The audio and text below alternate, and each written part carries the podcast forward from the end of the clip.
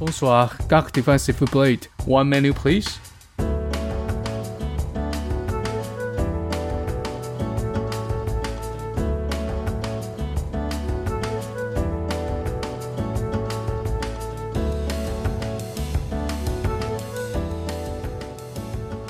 欢迎回来，达特嘴哥地炮，我是嘴哥。上一集上片之后，忽然有很多听众私信我，问我关于酒的问题。因为上次讲墨西哥里面有提到龙舌兰 Tequila，那其实我在里面也讲了，我就是龙舌兰小白。然后我掐指一算，发现时间差不多又到了，差不多讲那个主题的时候又到了。我是差不多先生，我的差不多是天生，但是我正好那个主题的受众很窄，不是每个人都很有兴趣。每次讲那个东西，反应都很两极，所以我就在想，这一集我要怎么开始，怎么骗大家继续听下去，才不会过一分钟，而且大家都跑掉。所以我不能这么快的就把佛地魔啊，不不不然讲出来是 You know who，好，不能这么快的把它讲出来。好，不知道大家有没有收集东西这种爱好？我记得我小时候在幼稚园或者是小学低年级的时候，那时候大家流行收集一种东西，叫做贴纸。小朋友会买一本贴纸收集簿，然后他们每一页都滑滑的，贴纸粘上去还可以再撕下来，就可以跟同学交换。然后当时贴纸有好几种款式，哦，这是废话，我不是说图案，我是说有点像材质，有那种一般的就是平的，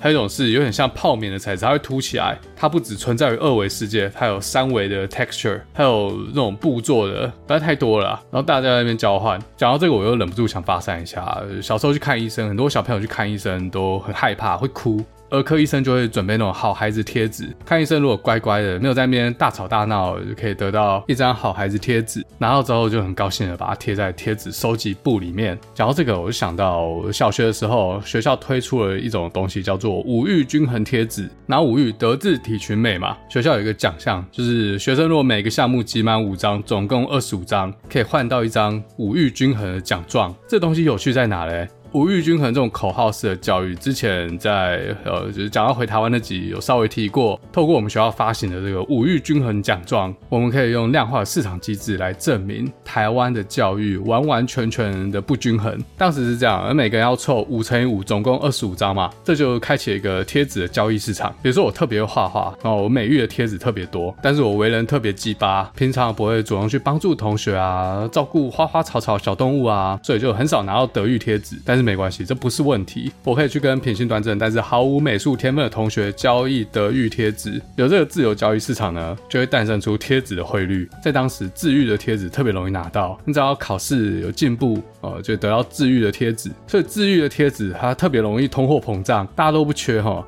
但是体育的贴纸特别少，物以稀为贵。为什么呢？因为一个礼拜只有两堂体育课，不像国语课啊，成绩进步收获一张智育贴纸啊，数学课考一百分啊，又一张智贴纸。自然课也是啊，都给治愈贴纸哈，所以体育课就特别弱势。那我们学校当时也不是什么重视体育的学校啊，所以体育贴纸特别难入手。比如说一张体育贴纸可以跟人家换了三张或四张治愈贴纸。像美育也是一样啊，只有一堂美术课，但是课外活动在美育的项目是比较多。在这个系统之下，就会延伸出一种概念，只要打躲避球特别厉害，你同时就可以透过市场交易，快速的成为一名品德兼备的好孩子。现在回想起来，真的是非常荒谬。我们学校是被人家说是贵族学校嘛，从小就是培养小朋友如何极大化资产，还有如何在交易中做谈判。用最少成本得到最大的利润啊！贴纸讲太多了，但贴纸这种东西就是随便收集，因为它没有一个所谓的系列。那有系列像什么？啊，小时候有一种东西叫做 BB 战士。它其实就是 Q 版的钢弹，它有好几种系列，有不同的故事，像什么飞羽丸太吾，它名字都叫什么丸太吾，其实我不知道那是什么意思，反正就是它每一只 BB 战士的名字。然后有些它比较厉害，盒子会比较大，装备比较多，组合起来之后就看起来比较威猛，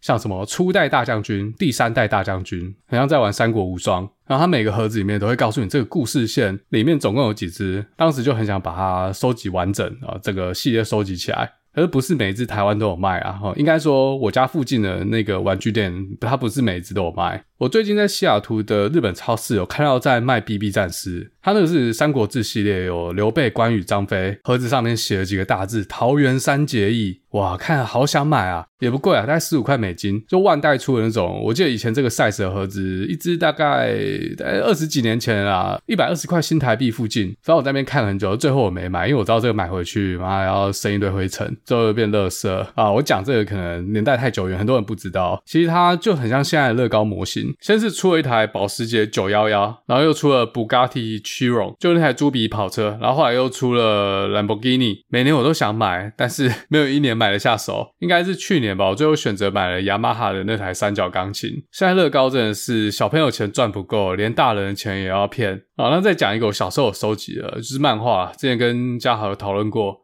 之前小时候买漫画，就把它凑齐一整套，现在都还在我台北家，随时可以拿出来看。这就是很多人家里收集一些老旧的东西，没在用，也不拿去丢掉。至少对我爸妈来说，漫画的确是废物。好，这也算一种收集哈。我相信每个人的人生中多多少少都有收集一些东西。长大之后呢，女生可能会开始收集包包，Chanel、Hermes、Louis Vuitton，或是首饰啊、耳环。有人收集一些娃娃、三丽鸥啊、史努比。男生的话，长大啊，还是继续收集玩具。更有钱，可能收集超跑，或者是收集机械表。穷一点嘞，就在 Steam 上面收集游戏。像我的 Epic Game，它每个礼拜都有有一些免费游戏，然后我每个都去给它下载，结果根本没在玩，几乎是没在玩。跟 Steam 一样，是收集游戏的游戏。像我还有朋友，他喜欢旅游，然后常常去世界各地跑，他就收集全世界不同海关在他护照里面。还有人就要集满十二星座的男朋友或女朋友。那我长大之后是有微微的收集星巴克的杯子，以前到每个地方都会去买，但是后来真的家里没地方放，而且又用不到。最近是星巴克还越出越多系列，之前城市杯不够，还要出国家杯。像我上集去一趟 Cancun，它架子上面有 Cancun 的杯子，有墨西哥的杯子，每次都这样，它越买越多。后来我就没什么再买了，只买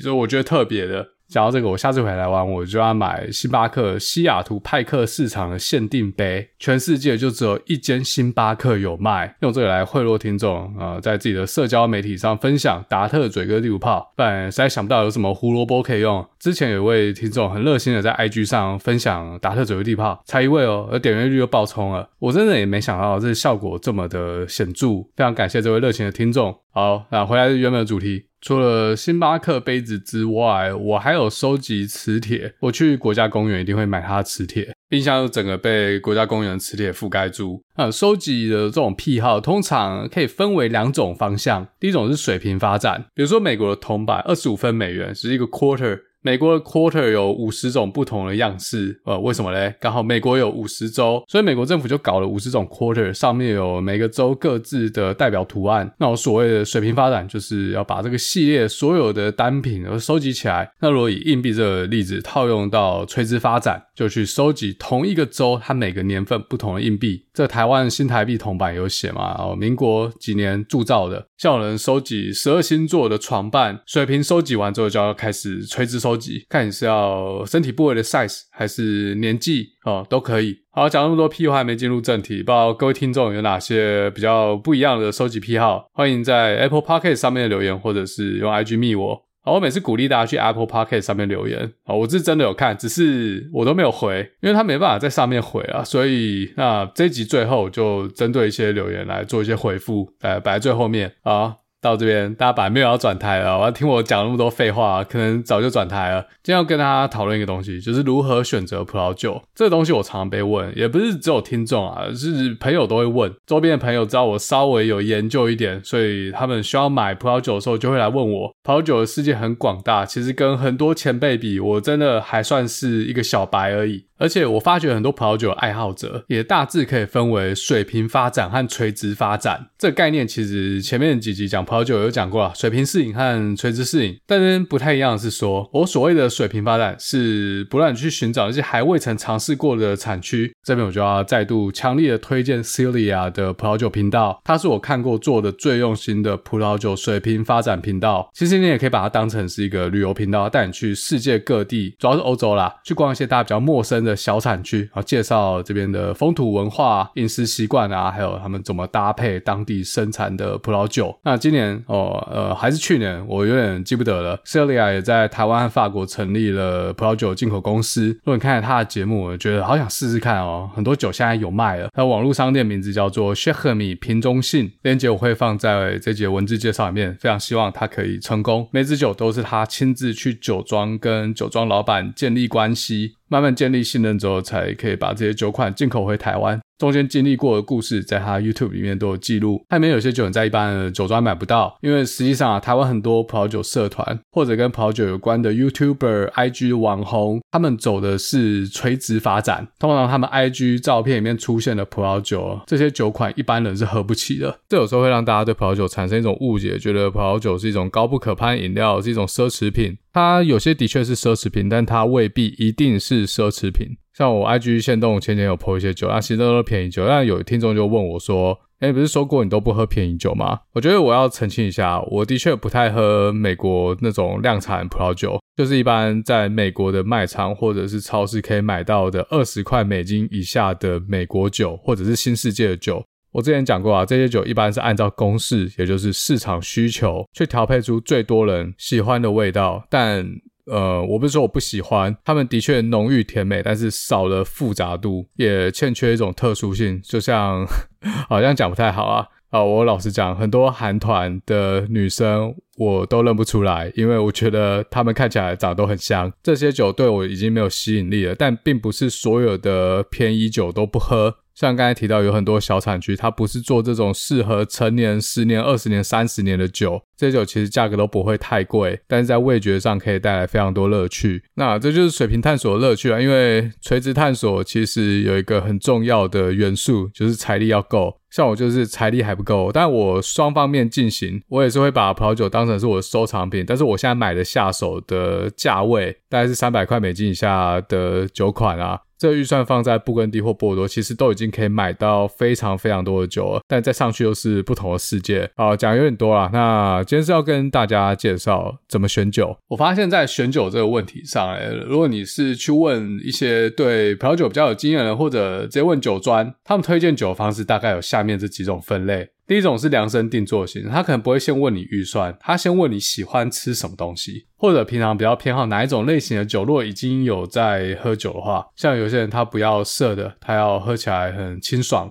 有些人可能偏好味道比较浓郁、酒精感要强一点的；有些人他可能就只想喝甜的，他只对甜酒有兴趣。每个人自己的爱好，他们就会依照每个人的爱好去做推荐。像如果你有在 IG 上问过我这样的问题的话，我应该是属于这个类型的。那在第二种，他就是学院派的。他就开始跟你讲分级制度，比如说波尔多去看那个是不是一八五五年的级数酒，如果是布根地的话，一般大家就会推荐你哪些 producer，或者是之前讲过哪一个村庄哪一块田，通常会做这种推荐的人呢，要么他知道你已经有一些基本的葡萄酒知识，不然的话他就是一个葡萄酒的狂热宅男或宅女，他不知道他给出来的讯息量有点大，根本没有人知道他在讲什么。好，在第三种呢，就今天的重点，很多人会叫你下载一个 app，它叫做 Vivino。下载好之后嘞，把它打开，里面有一个相机的功能，对准酒标啊，拍下来，这个 app 就会帮你找到这支酒的资讯，还有大家的评分，它是用五分制。你还可以看到喝过这支酒人写的 review。好，这是其中一种。那如果你去酒庄或者去卖场的话，比较常见的是一个百分制为主的评分系统，例如 WS 八八、WE 九二、JS 九三、RP 九十。前面的英文是酒评杂志或酒评家的英文缩写，后面的数字就是百分制底下的给分。这种分数嘞，也不能说它没有公信力，但是多多少少都有点商业利益的交换。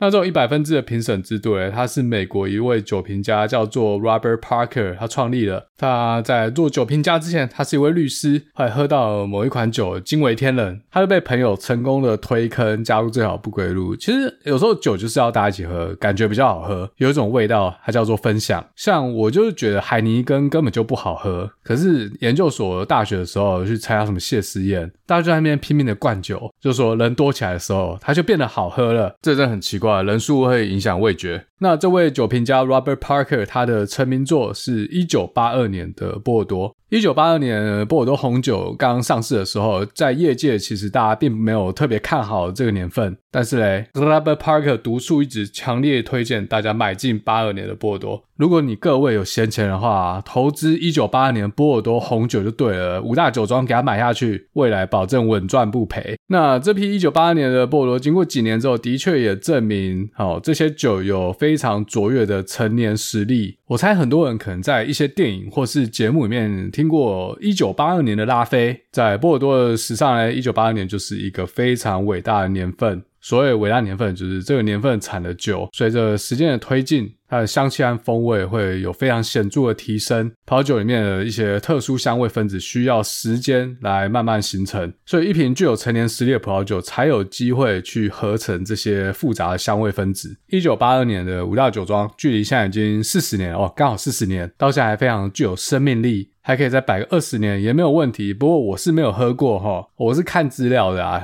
看文字来想象它的味道有没有？随便看一下，一九八二年拉菲在市场上的平均售价在一瓶三千块美金上下，这波美股赔了都可以买好几瓶了。而且我刚才少讲一个收集品，我的投资账户收集了很多腰斩、腰斩再腰斩的高成长股，跟九妹一样哈，韭菜的韭，我猜很多人今年都跟我一样收集了不少。但葡萄酒跟股票不一样，随着时间的推移，它的数量只会越来越少，所以这些具有成年实力的酒款就变成一个很不错的投资标的物。当时那些听了 Robert Parker 建议，买了好几箱一九八二年波尔多人，全部都发了。这件事就让 Robert Parker 成为全世界最有影响力的酒评家。他说哪一款酒好，大家就开始争抢那款酒啊，这酒的价格就暴涨，堪称酒界的 Elon Musk。说狗狗币是一个哈手是骗局，狗狗币就暴跌。然后又说 Tesla 可以用狗狗币直发，狗狗币又暴涨。好，这个 Twitter 也是一样，但是在葡萄酒界嘞。呃，Robert Parker 说了算，在酒界呼风唤雨，哎，不用当律师了啦，炒作葡萄酒就够了。那他创立这个评分系统嘞，总分一百分，基本分五十分，也就是说再烂的酒，它基本就是有五十分，剩下五十分嘞，颜色和外观占五分，香气占十五分，风味和余韵占二十分，综合评价还有陈年实力占十分。呃，各个项目分数打好之后嘞，再把它们通通加总起来，就是所谓的 RP 分数。像你在酒庄、在卖场看到的这个 RP 九十、RP 九。九十一啊，这就是这么来的。那如果一瓶酒总分超过八十分啊，八十到八十九分，叫做 above average，就所谓的比平均好，优良。啊，如果超过九十分的话，叫做 outstanding，优秀的。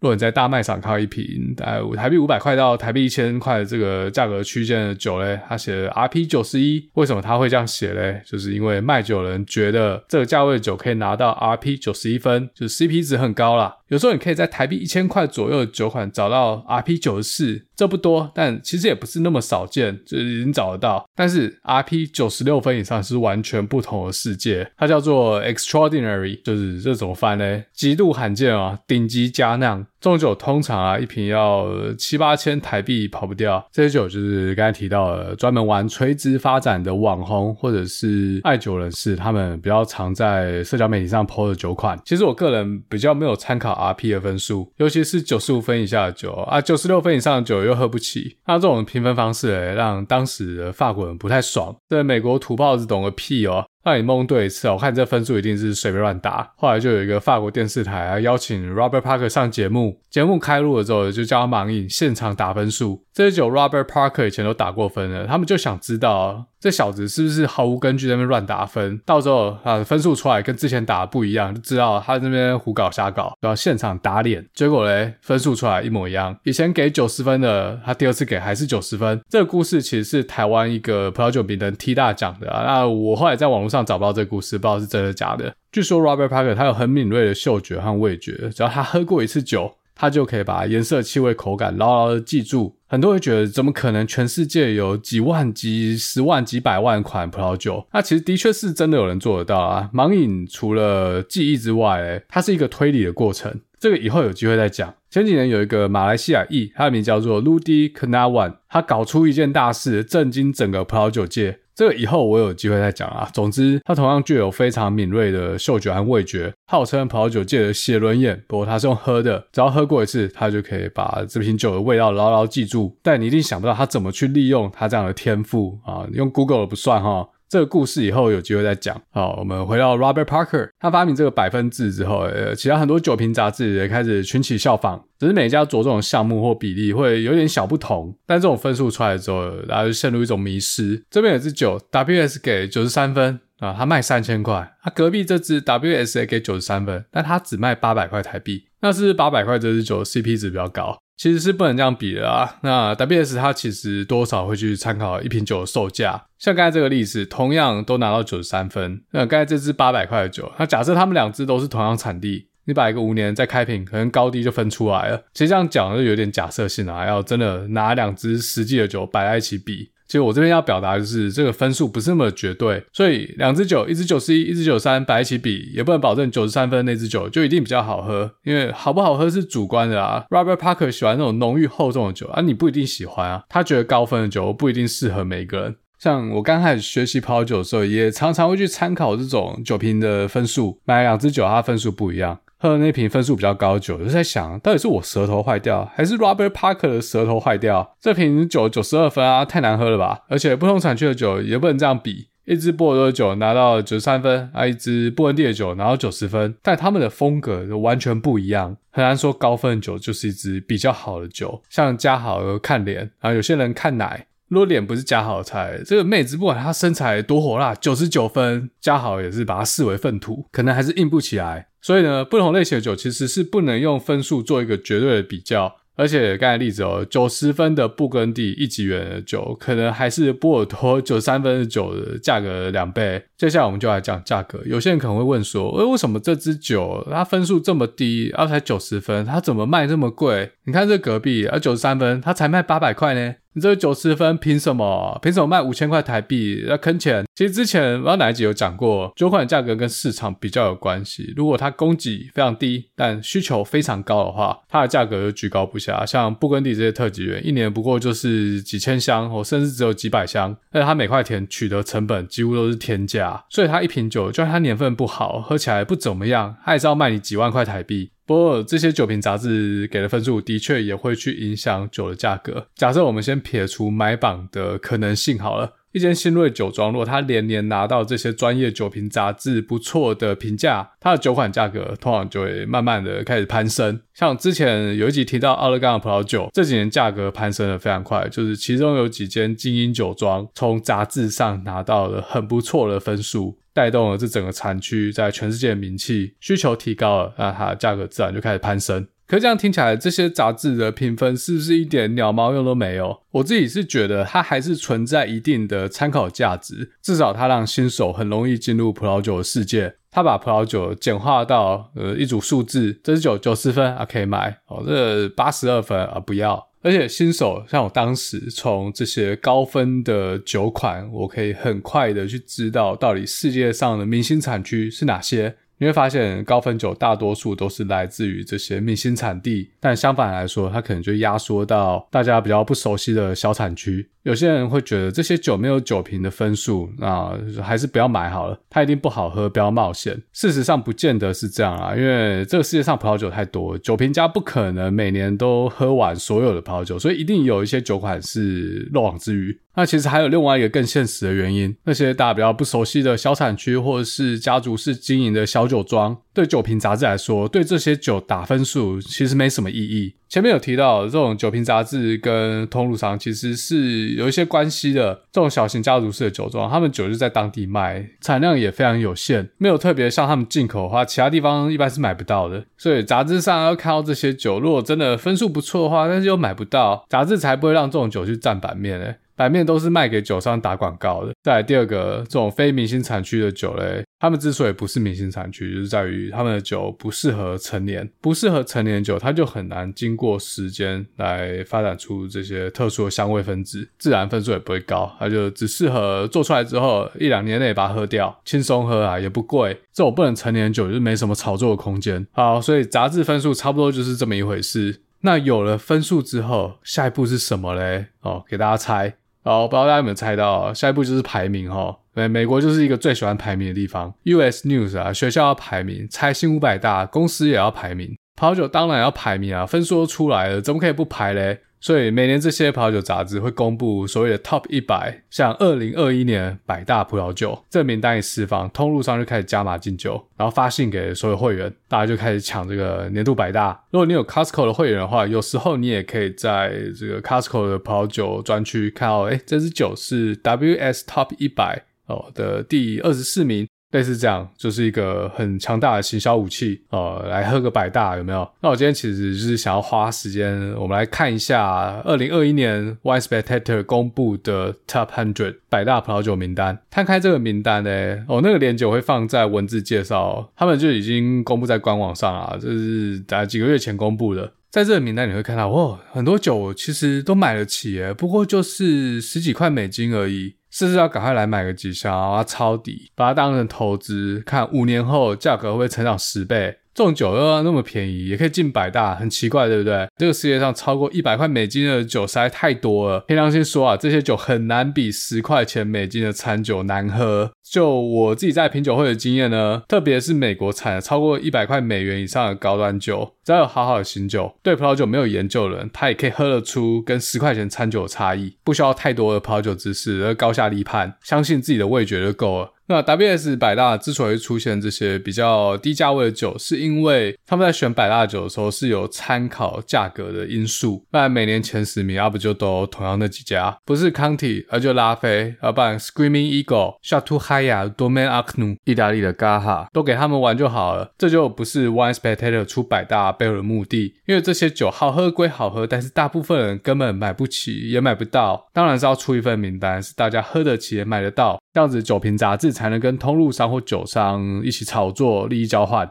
所以大家不要看到，哎，这百大酒是想要买来投资。保守一点讲，一百块美元以下的酒是没有投资价值的。不过这应该是因地而异啊，像加州酒可能要两百块以上才有投资价值。意大利双 B Barolo Barbaresco 可能呃差不多一百五十块美金以上。波尔多的话，看年份应该也是差不多，可能要买到一百五十块美金以上的酒款。但波尔多的价格天花板可以到很高，Château Petrus 一直要五千块美金。波尔多最贵的酒其实不是大家常常听到的拉菲，右岸的 Sant'Emilion Bormejo，因为产量稀少的关系，酒的价格要比左岸的顶级酒厂要贵太多我。啊，我知道讲太多这些产区和地理名词会把大家搞得很乱，以后有机会再跟大家慢慢介绍。那我觉得最有趣的是西班牙，超过三百块美金以上，就是金字塔顶端。区区三百多块就可以称为酒中之霸，那种超过一千块美金的高处不胜寒。Dominio de Bingus，一瓶新酒想要卖一千块美金哦，比照美国和法国的这种炒作手法，西班牙酒平均起来都是比较低价位一点，但不是说它不好喝哦。只是它明星产区的价格不像法国这些顶级产区已经被炒到没有人喝得起。好，那我这一集就是要现场来开箱 One Spectator 二零二一年的百大名单。泡酒对我而言有一种乐趣，很像在世界各地旅行。因为一瓶葡萄酒，它记录了当地的风土，还有当年的气候。从酒瓶里面倒出这个红色半透明的液体，杯子里面传来阵阵香气，脑中就开始浮现出对于当地的一些画面想象。它是来自于寒冷的地方，还是像地中海这种比较炎热、比较干燥的区域？阳光热情四射，甚至有一些海风的味道来自于靠海的农村。所以对我来说，开一瓶酒就很像是坐了时光机，然后又打开了一道任意门，把我的精神传送到历史上的某一个地方。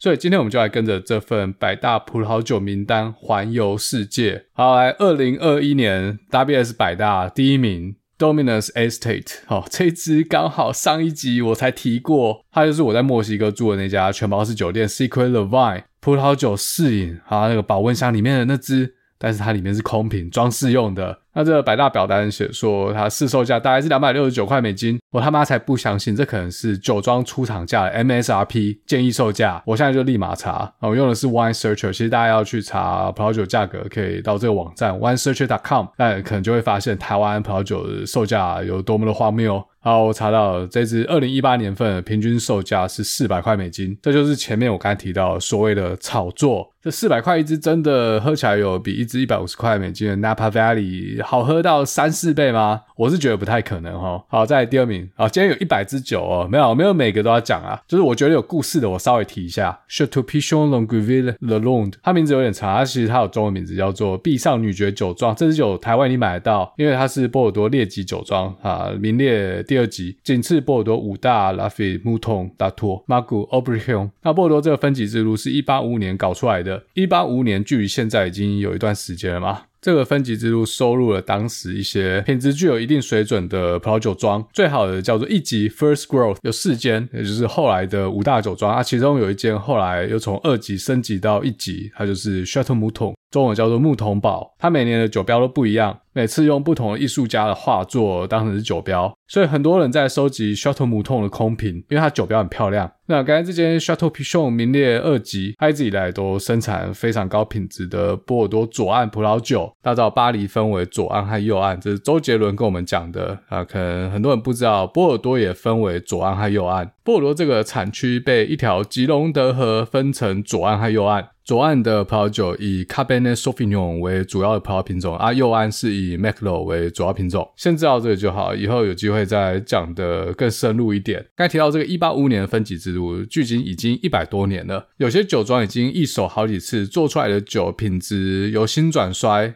或是有些四级或五级酒庄啊，其实他们已经比那些排不进去的酒庄好了。他们可能卖给大财团，然后有钱购买更好的设备，奋发图强，做出来的酒的品质已经比二级、三级还要更优秀。所以这个分级制度到现在其实已经不是那么准确了。除了就是 First Growth 这五大酒庄，目前还是公认最高品质的波尔多混酿。我扫过今年的名单，前三名让我蛮意外的。为什么呢？因为今年前三名都是已经非常非常有名气的酒款，一般。Wine Spectator 好像不太这么做。那第三名又是加州 Napa Valley 的名庄 Heitz。在一九七六年之前，Napa Valley 在世界葡萄酒地图上还是一个无名小卒。当年呢，有一个英国酒商，他的名字叫做 Stephen Spurrier，他到了 Napa Valley 发现，哇，这个地方的酒怎么这么好喝啊？竟然没有人知道，而且又便宜。当时葡萄酒还是法国人的天下，他就想要在法国市场推广美国的葡萄酒。结果可想而知，哎，法国人根本不甩，讲说美国酒 Napa Valley 沙小，听都没听过，而且。美国乡巴佬做出来葡萄酒能喝吗？后来 Steven 他想到一个方法，他要在巴黎办一场世纪大对决，有点像九妹的节目，平价 versus 奢华。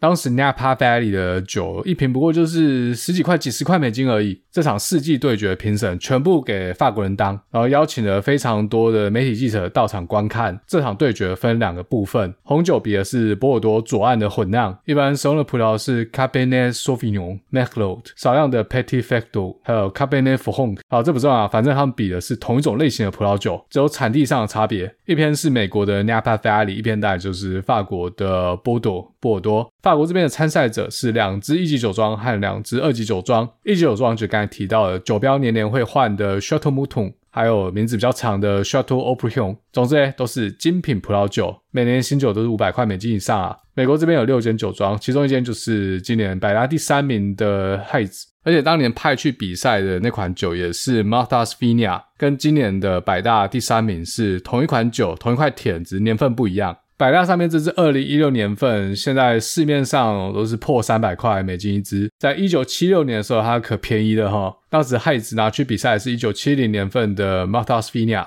那加州的参赛者呢，还有其他五家，那我就不一一介绍了。其实他们都很有名，都有自己的故事。如果大家有机会去纳帕河谷，这几家都可以去哈。不过有一家它不在纳帕，它在 Santa Cruz，它的名字叫做 Ridge Vineyard。Santa Cruz Mountain 它其实在矽谷南边。如果从 Google 它在 Mountain View 的总部开车过去，很近，只要三十分钟。如果有听众你住在湾区的话，你不用跑到纳帕太远了，可以考虑来这家 Ridge Vina 试试看。那回到一九七六年呢，红酒世纪对决第一名被 Napa Valley 的路跳酒庄给拿走了，不过二三四名都是法国波尔多的酒庄，仅次于他们的就是刚才提到的 Santa Cruz Mountain 的这家 Ridge Vineyard。那白酒的部分呢，比的是 Chardonnay 这种品种啊，就没什么好讲的，只是布根地的白葡萄品种，绝对是由布根地的精英酒庄来出战。在这白酒项目上呢，很意外的，布根地完全被 Napa Valley 压在地上暴打。不只是第一名被 s h a t o u Montelena 用压倒性的分数击败了第二名的布根地酒庄 m a x u s h a c k m a n h u l u t 令法国人崩溃的是，在后面的第三、第四和第六名也都是来自于 Napa Valley。这些法国籍的评审完全无法接受，觉得看我是不是舌头坏掉了？怎么可能？这种感觉就很像大家看吃屎哥和馆长在八爪龙里面单挑，大家以为吃屎哥在搞笑的，没想到他真的使出了九阴白骨爪，瞬间把馆长打趴在地上。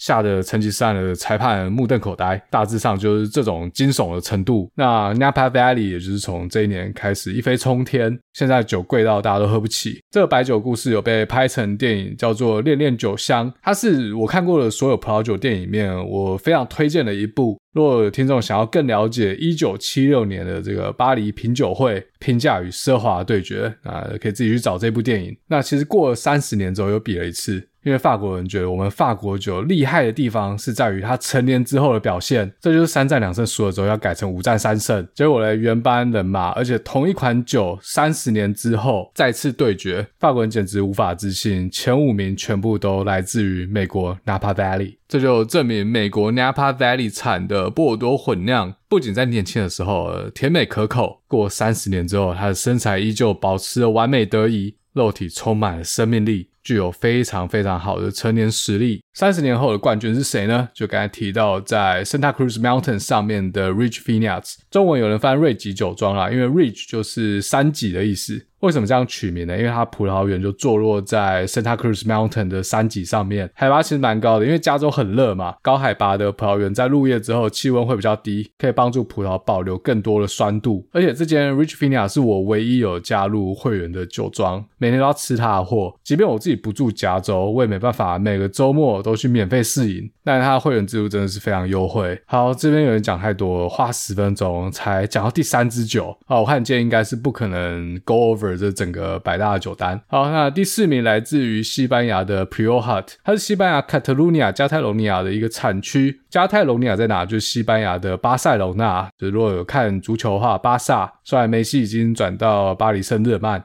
加泰罗尼亚是西班牙相对富裕的一个自治区，使用语言跟西班牙文有点不一样。所以好几十年来，加泰罗尼亚内部一直有独立的声音。好，今天不讲这个，我们讲葡萄酒。Rioja 这个地方的酒，我个人非常推荐。它的酒馆跟西班牙其他地区比，算偏贵，其实也没多贵，但是美金十几块、二十块就有了。贵一点的也有些可以超过一百块美金。一般来说，Rioja 的酒呢，走势比较甜美一点的风格，可以闻到黑色水果，就是黑莓啊、黑醋栗、李子、樱桃啊这种甜美果实的风格，再搭上一些香料，像是香草、百里香、可可。啊，有些还可以闻到这种铅笔芯，有时候我会把它形容成是砚台的味道。我不知道大家有没有闻过砚台，没闻过的可以去闻一下哈。那我有喝过一些 Pure h a r 的葡萄酒，它酸度会比较强劲一点，平衡感就做的没那么好。那整体来说，我还蛮喜欢 Rioja 的葡萄酒。那我自己的酒窖里面通常会备个三支，我来看一下。前阵子跟我妹开掉不少瓶，我看一下哦，剩一支哈，然后要要买了，又要补货了。诶，我记得 Celia 好像有卖哦，让我来看一下。哦，对，没错，它有卖一支 Rioja 产区的葡萄酒，叫做 La Cesta。不过这支有点特殊哦，它用百分之百的 C 哈这我印象中比较少见。一般 Rioja 这个产区的葡萄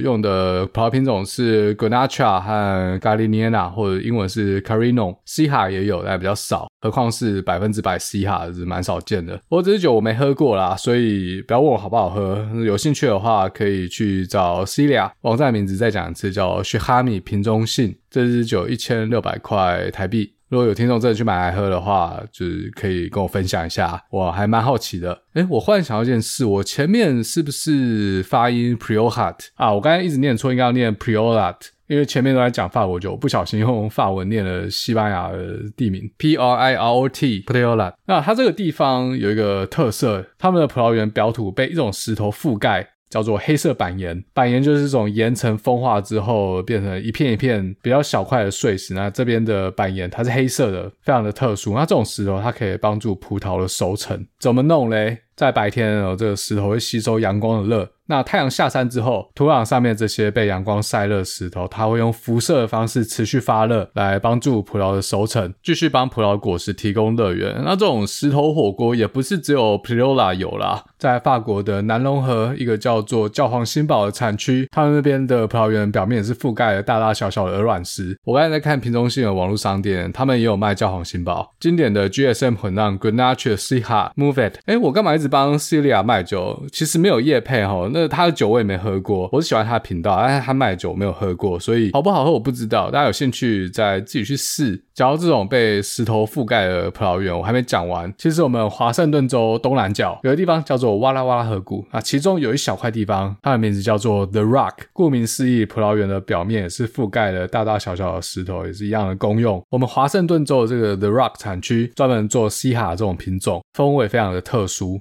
不知道大家有没有闻过葡萄酒可以散发出肉的味道，而且还是用黑胡椒腌过的肉。好，越讲越发散，有点变成葡萄酒布朗运动。呃，我觉得好像不能这样，有点讲不完了。我才讲到第四支酒，后面还有九十六支怎么办？不过可能很多听众已经转台了，还没转台都是死忠铁粉，然后发给你们一张德语的贴纸。You guys deserve it。好，我决定快速的扫过这份名单，看看还有什么值得讲又不会讲太久的。哦，我快速的看一下哦，诶，就这么刚好，第十九名，就刚才讲了，我们华盛顿州的哇啦哇啦 Valley 酒庄叫做 Kuse 或是 K use 我不知道怎么念，它就是产自于刚才讲的 The Rock，而且它的葡萄园就叫做 Ku。呃，就是大的鹅卵石的意思，所以其实刚才也没有浪费时间讲一些不相关的东西吧，在里面哈哦，还有看到第十四名叫做 Alexana 这支酒庄，我在介绍奥勒冈的黑皮诺有提到过，我说它不怎么有名，可是我去过一次就变老主顾，果然有一天就登上了百大名单，有没有？我真的没在骗哈，有时候乐趣就是去挖掘这些还不为人知的小酒庄，找别人一步发现它的美好，才不会砸自己报道之后酒价就狂飙，就喝不到了。